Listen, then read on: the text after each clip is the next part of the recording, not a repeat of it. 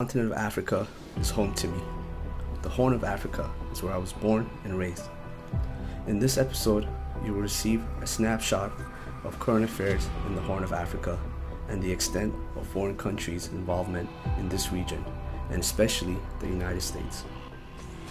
Halgan Media provides in-depth coverage of the Somali Peninsula and the Horn of Africa while documenting war crimes against Somalis. I had the opportunity to sit down for a discussion with the founder of Halgan Media and a freelance journalist, Mohammed. This episode is dedicated to the innocent souls of young Somali men lost in South Africa.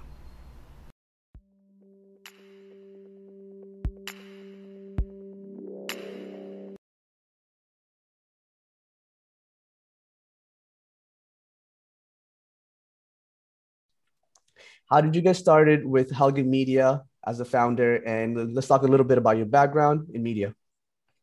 Uh, thank you. Uh, well, in regards to Halgan Media, I just uh, I started it in uh, I believe late 2017, but I didn't start publishing until early 2018. My reason behind it was I really wanted to focus on human rights abuses affecting Somalis in the Horn, because uh, it doesn't really get the coverage that it needs, you know. So that was one, one of the main purposes behind Halgan Media. It was started with writing articles, advanced over the past couple years to actually doing documentaries on a YouTube platform that I have. That's what I would say.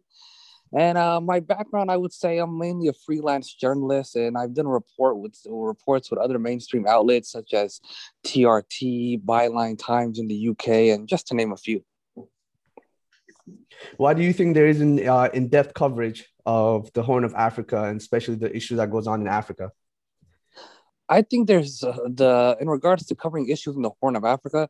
I feel like from a Somali perspective, I believe it's a controlled narrative. You know what I mean? Because when you go on social media or even the mainstream or watch the mainstream outlets, they talk about perspectives. I've noticed a lot from a Tigray perspective or an Oromo perspective or a Amhara perspective. Rarely from a Somali perspective is it told, despite Somalis inhabiting well, like four, I mean, territory in four separate countries. You know what I mean? And they do face the brunt of abuses and atrocities that have been taking place in the region, particularly the past 30 years. And the reason why it's not covered, I would say, is because a lot of these abuses are being either directly ca- carried out or enabled by some of these, uh, I would say, Western powers. You know what I mean? And that's why a lot of these Western media outlets might not pick up on it. Like CNN is American owned, so we're not going to pick up on drone strikes in Somalia, you know, or uh, the British were funding the Liyu police paramilitary force in the Ogaden region. So BBC News obviously not going to cover abuses carried out by them in that region, you know. So I would say that's the reason why behind it. So you quickly stepped into the um, something I'm very passionate about, and which is a critical issue: drone strikes and the drone wars in Africa and, and mainly uh, the, the legacy of Obama and, and now Trump. Uh, what is AFRICOM, which was created in 2006 and overseen by the Obama administration? Uh, AFRICOM is the, it's pretty much, they are the branch of the U.S. military that oversees military operations in the African continent. Uh, I believe, uh, I think it was a not, I don't think maybe I think it was maybe actually 2007 or eight when they started. But what started as a small military operation on the African continent actually expanded over the past few years, particularly under Obama, as you stated. It just went berserk, and it got to a point where U.S. military operations and their presence even on the African continent skyrocketed, from opening a hundred million dollar drone base in Niger to engaging in counter-terror operations in places like the Central African Republic, Uganda, and so forth. But when you look in, gar- in regards to the Horn of Africa, I feel like AFRICOM's presence, particularly I would say in a country like Somalia or the wider Horn, is the reason why it's heavily militarized today. Because if you've seen over the past few years, there's been an increased number of uh, drone strikes by the U.S. Uh, the U.S. are also involved in counter-terror operations in Somalia as well, and they also have a large military uh, military presence, and they work collaborating with neighboring states like Ethiopia, Kenya, and have a huge military base in Djibouti. So, I mean, they might say their presence is to keep China or Russia at bay from the strategic region, but I would honestly say that it's uh, mainly linked to securing U.S. Uh, resources and strategic interests in the region under the guise of fighting terrorism. The biggest special forces activity happens in that region, uh, especially in the Saharan region of, uh, of Africa.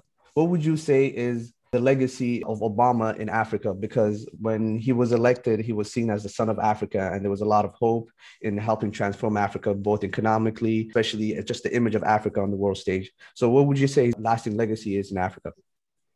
I think Obama's legacy in Africa is, is man, honestly, I think it's deplorable and probably led to more suffering than that of Bush.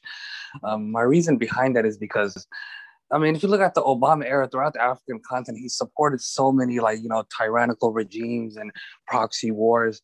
Uh, it's gone to a point where he, I would say, he props up dictators in countries like Uganda. He over he takes part in overthrowing democratically elected leaders, as witnessed in Egypt, and he supports militarization of countries like Somalia under the guise of fighting terrorism. So I would say Obama's legacy in Africa was just one of evil. And that's just my opinion. Sure, he was viewed by many people as being the son of Africa because his father is of Kenyan descent.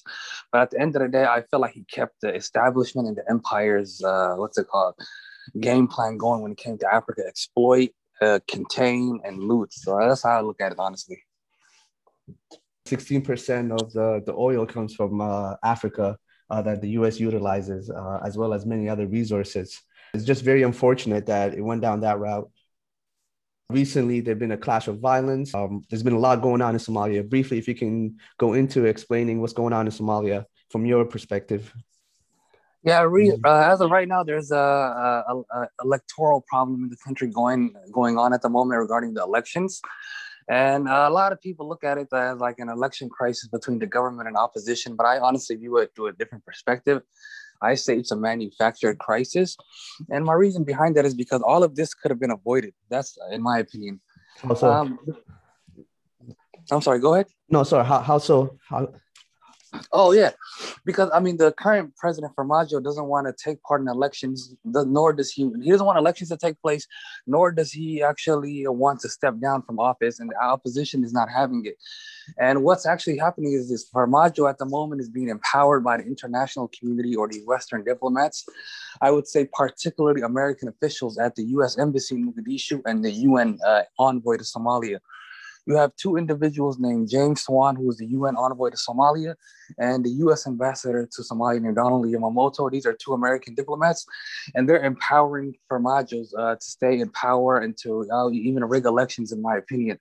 Uh, the reason why is because, I mean, if you look at the abuses carried out by the current President Farmajo, attacking opposition, attacking civilians, and doing all sorts of crimes that are against democracy and just outright human rights abuses, what they'll do is that they'll actually provide cover for him, and and when they when uh, they'll provide cover for him, and they'll make excuses for him to stay in power and things of that nature. And the reason behind that is because there's a lot of vested interest in Somalia at the moment. Uh, the, the current Somali president, uh, in, I believe it was early, late 2017 or early 2018, he lobbied Roger Stone uh, uh, with the, he lobbied Robert Roger Stone to convince the Trump administration to increase more drone strikes in Somalia. The reason behind that was because there's a lot of financial instability to gain from uh, drone strikes. So that's his main reason behind that. And when you look at today, he's being empowered by the U.S. diplomats because there's a lot of financial incentives behind him staying in power. He's signing a lot of oil deals, a lot of resources, things like that to American contractors and companies. This is why the U.S. is so adamant on keeping him in power, even if it risks plunging Somalia into another round of civil war. There was a lot that was said there, so I don't know how to chop it up into pieces. Uh, but however, just to, to go in, President Farmajo, how did he help Somalia in the road to recovery? It's uh, it's hard to say because uh, I wouldn't say that he's actually done anything really positive or beneficial in Somalia's four years. I mean, he came into Papa's uh, office with uh, populist rhetoric and nationalism, but the guy did a complete U-turn once he entered office. I mean, he didn't build the armed forces. He didn't defeat the militants as he promised. There's a lot of things he didn't do. You know, I mean, the thing I would say that he probably did do that I, I do give hats off to is when during his tenure in office, what he did is there was a lot of young Somalis uh, locked up in prisons in neighboring Ethiopia, India, and he played a role in releasing them, and even the ones locked up in Libya, I would say. Libin is relieved to be back home in Somalia. Three years ago, he tried to migrate to Europe, but he never made it. Instead, he was kidnapped by smugglers in Libya and sold as a slave. Like an animal, I was sold four times in open markets in Libya. The last time I was sold for $10,000. I was tortured every day. Libin's story isn't unique. Amnesty International released a report recently describing how Somali refugees were being tortured in Libyan detention camps. It said they were held against their will by armed groups in exchange for money. Hundreds were reportedly sold for as little as $400, a far cry from the journey these migrants had hoped for. For two years, I was in a Libyan prison. I spent $15,000 and I still wasn't able to reach Europe. Now I'm just happy to be back in country and see my family. The Somali government has been successful in returning small groups of refugees home.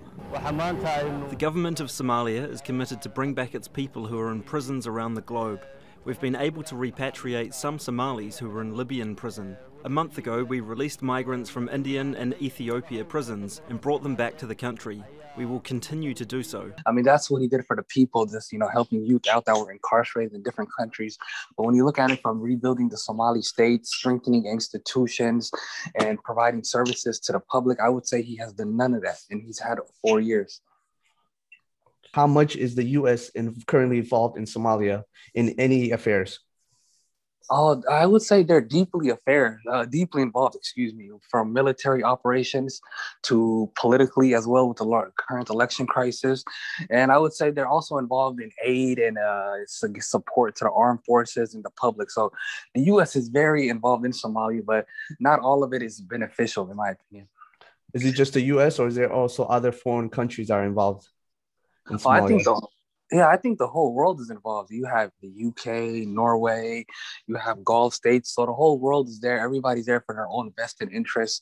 Some people just some some of these countries justify their presence under the guise of uh, peacekeeping. Others counterterrorism, other humanitarianism. So everybody has a, everybody has their own pretext on why they're there, and there's so many countries. But just like the Americans, a lot of these other foreign powers and regional states in Somalia really don't differ and don't have anything good to offer to Somalia because they're all at the end of the day trying to secure their own interests. The thing is that many of these countries see Somalia too as a wild card, especially where the location it is in the Horn of Africa. Uh, any unity uh, would um, would not allow them to do some of the things that they do. Even the the, the fishing industry that is um, unprotected by the by Somalia, and you have a bunch of uh, foreign countries coming in doing huge net fishing. And if we can quickly step into a, a topic that is uh, very popular amongst the world uh, when we talk about Somalia, which is the Somali pirate issue uh, that happened about 11 years ago. Uh, what is what is your knowledge in regards to the the, the real story of the Somali pirates? Uh, in my opinion, well, piracy in Somalia was a result, as many people are known, uh, is because of the illegal fishing and plundering of the Somali territorial waters post 1991 following the collapse of the government. But the piracy that's viewed on the mainstream media that people like yourself and I are well aware of kicked off in around 2003, 2004 all the way, I would say, till about 2011, 2012. And most cases, what you had, these were actual ordinary fishermen from the coastal communities who had their livelihoods destroyed because of illegal fishing or because of the toxic waste that was being dumped. And, you know, they got to a point where they had no choice, but they just like, forget it. And they just picked up arms and they started attacking these ships and holding them for ransom. And they were getting cashed out millions and millions. That's what the root cause of the piracy was. I feel like it's because they brought the people to the brink. Once you bring a man to the brink, he'll do anything. And this is what a lot of these fishermen were from the coastal communities, you know? So that's what I would say the reason, uh, the cause and the uh, the reason behind the whole piracy movement. But I don't consider it really pirates. I kind of feel like it's Robin Hood because, I mean, if you look at it, a lot of times what happens when these pirates, I mean, these individuals come up on uh, money, uh, two million, three million dollar ransom. A lot of times there was reports that they'll probably invest in their communities and they'll, you know, give back to the community. It happened more than once. So I mean, that, that's the real reason behind piracy. But as of today, 2021, it doesn't exist because uh, Somalia is militarized both on land and sea, and there's a EU naval force right now patrolling Somali territorial waters that is supported by the EU and there's thousands of EU naval ships. They say they're there to fight piracy, but they don't catch no pirates because it's militarized. No one is gonna, you know, try to, you know, uh, hijack a ship if there's army ships there, you know. So as of right now, that's the situation. The pirate, the piracy movement pretty much died out over the past decade since the militarization really kicked in. But I mean, that's the root cause behind piracy: plundering and uh, stealing Somali resources. Yeah, and it's crazy how the movie uh, Captain Phillips really uh, changed the image of Somalians. Uh, and and I remember my personal story. I remember watching that movie with uh, with my friends, and all of them were were a group of white guys. And I remember watching that movie and just had to explain to them that this is this is not right, and this is not the actual story. But by then it was just too late. The story of um, uh, Abdiweli uh, am I saying his name right? The 16 year old who was yeah, vilified as the as the as the main character in the movie, and and what's his story? Uh, to my knowledge, it was him and about two of his colleagues. They hijacked the U.S. flagged ship off the coast. Right. And uh, I guess they held the crew hostage for 48 hours and they put them, I believe, onto a raft or something like that to try to take them back onto shore into Somalia so they could start demanding ransom and things like that. But I guess like uh, two of his colleagues were killed during a rescue operation by the U.S. Special Forces, and he was captured alive. And what happened next was, I think, was completely wrong because he was extradited to U.S. to face trial for piracy. You know what I mean? Even though the crime occurred off Somali territorial waters. So yeah, that, and, and, he was he was 16 years old, and and yeah. that's the most interesting part about it too. yeah, he was 16, and the thing is, they tried him as an adult. Usually they wouldn't, but the thing is, I kind of this is where I really believe there's a lot of cultural ignorance in the American and Western legal system, and where he, the guy is 16, he's claiming he's 16. You guys don't believe it, right? But at the same time, you can't prove he's over 18. You know what I mean? What they did during the court hearing, because uh, he was arrested in 2009 but convicted in 2011. What happened during the court hearing was they called his father to testify. His father's in Somalia. They called him over the phone to testify and to confirm that the, his age is 16. And the father uh, said, My child is 16. And they asked him about his other children, and he couldn't confirm their age. So they decided, Oh, this guy's not 16. He must be an adult. And they couldn't even confirm his actual age. So they just tried. I feel like they threw him under the bus and they just hit him with the book and gave him 33 years. And uh, the reason I say, but I, it's a lot of cultural ignorance because if you look at Somalia, a lot of people that are from the rural communities and nomads, especially like maybe like our parents' generation and so forth, a lot of them might not know the exact day they're born, you know what I mean, or the exact year they're born. It's just how it is with Somali society, particularly those that hail from the rural communities. And then just to deny it and say, nope, he's over 18 without even knowing his actual age or without being able to prove his age, I feel like they just threw the guy under the bus. That's, that's, how, that's how I look at it. Oh, for sure. Uh, I can even speak of my personal story with my grandmother. We didn't know how old she was, right? And and some doctors said she was over the age of uh, of 100 years old. Uh, it's approximately maybe about 105 to 110, and we couldn't believe it. But uh, so it's it's very that that story is very true, uh, and it's very unfortunate what happened to him. We can uh, move on to a, a, different issue, which is the the Danab forces in Somalia, the the Danab Brigade. Uh, what is the Danab Brigade and what work do they do in Somalia? And what is the main objective of the of this force? Yeah, Danab was formed in uh, 2013 during the Obama era. And the purpose behind it was to create an indigenous strike force able to target militants and carry out counterterrorism operations. Uh, their training is overseen by Bancroft Global, which is our pretty much private contract. They're mercenaries, but the politically correct term to use is private contractors with links to the State Department. They've been in Somalia since I believe it was the 2010, 2011 era.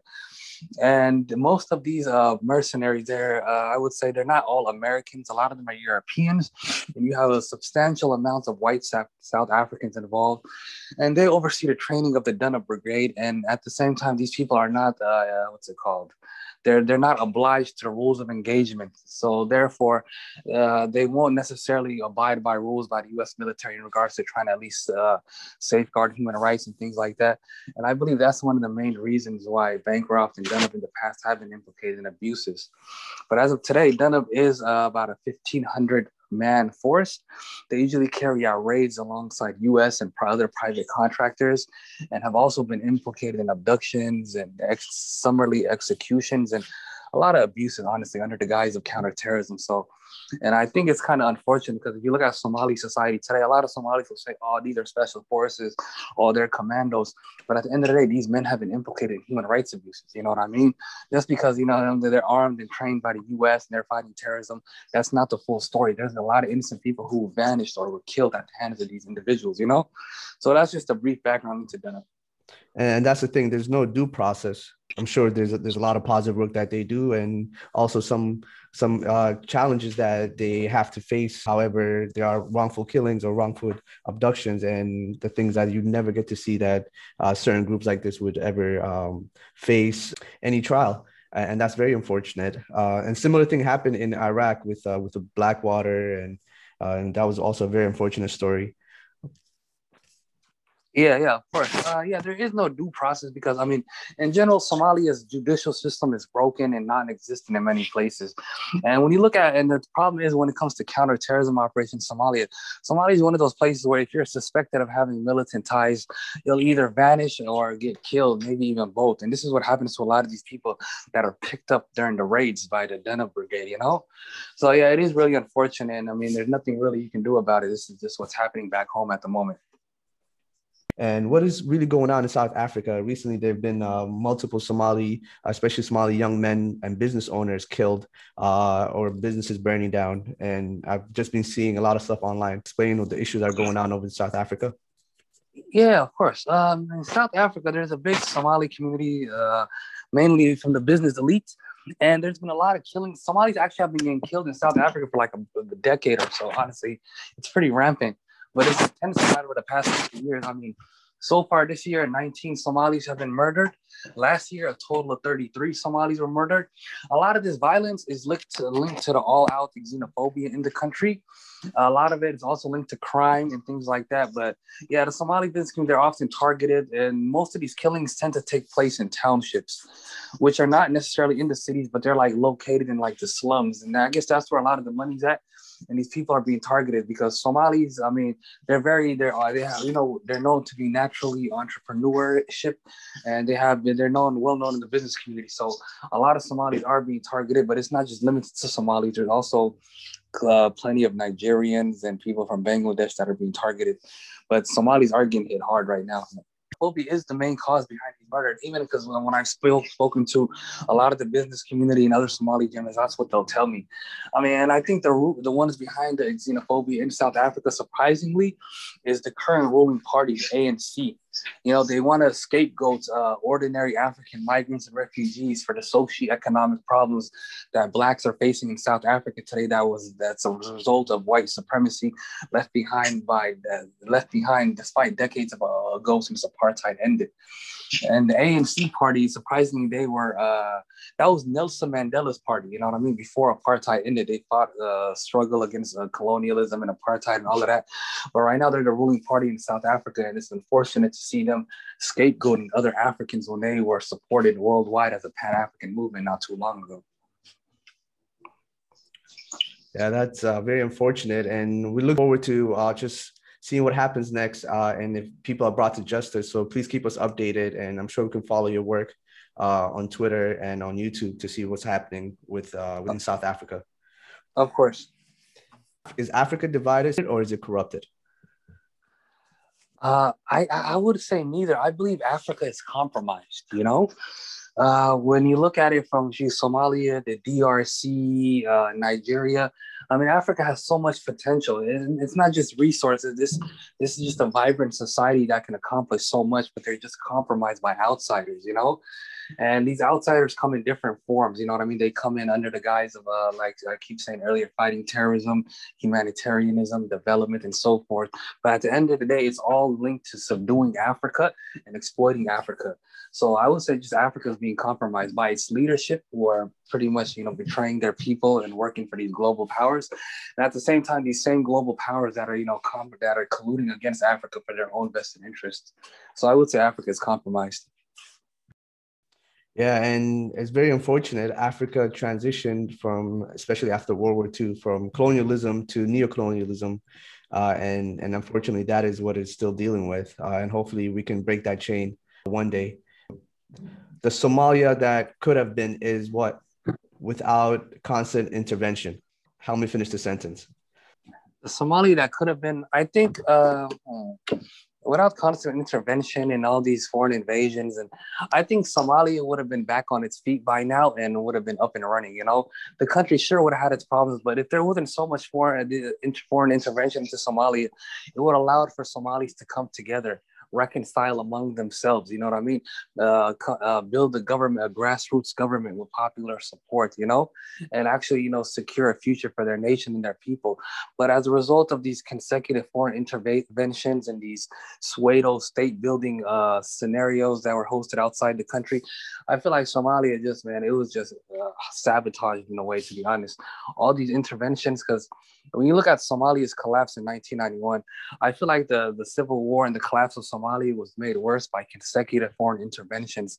And in many cases, I believe kind of set Somalia on the path of no return. I mean, Allah knows best, but when you look at the situation, the way it's going, it's just not looking good. So I do believe if Somalia, was without intervention, they would have reconciled among themselves and had things together by now and just imagining we uh, we have the longest coast in Africa and one of the longest ones in, in the world, and just imagining the how much you could have done with that.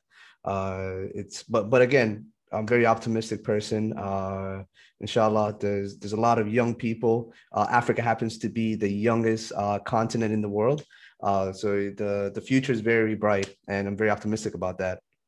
To quickly step into some of the issues of war crime, uh, especially in Africa and Somalia. For example, under Bush, there were 48 uh, drone strikes recorded. Under Obama, there was 52 in his first year uh, and over 500 throughout his, his term.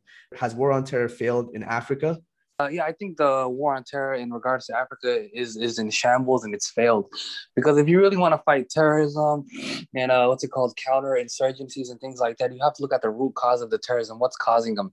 In many of these cases, uh, the terrorism and violent insurgencies are caused by in- foreign intervention, uh, social grievances, you know what I mean, and things of that nature. And and most of those problems can be dealt with on a on a on a grassroots level by the locals, you know but that's not happening. And the way that the war on terror is based on is they have the mentality of use muscle to get your way into combat, but that's not the case. Most conflicts can be settled with reconciliation. It's always not through the barrel of the gun, you know? And that's how I look at it in places like Somalia or Mali and Burkina Faso and other conflict zones in Africa right now. Is Africa um, the next Afghanistan in the terms of, of a long term of constantly trying something that doesn't work uh, and, and failing, and but still not giving up.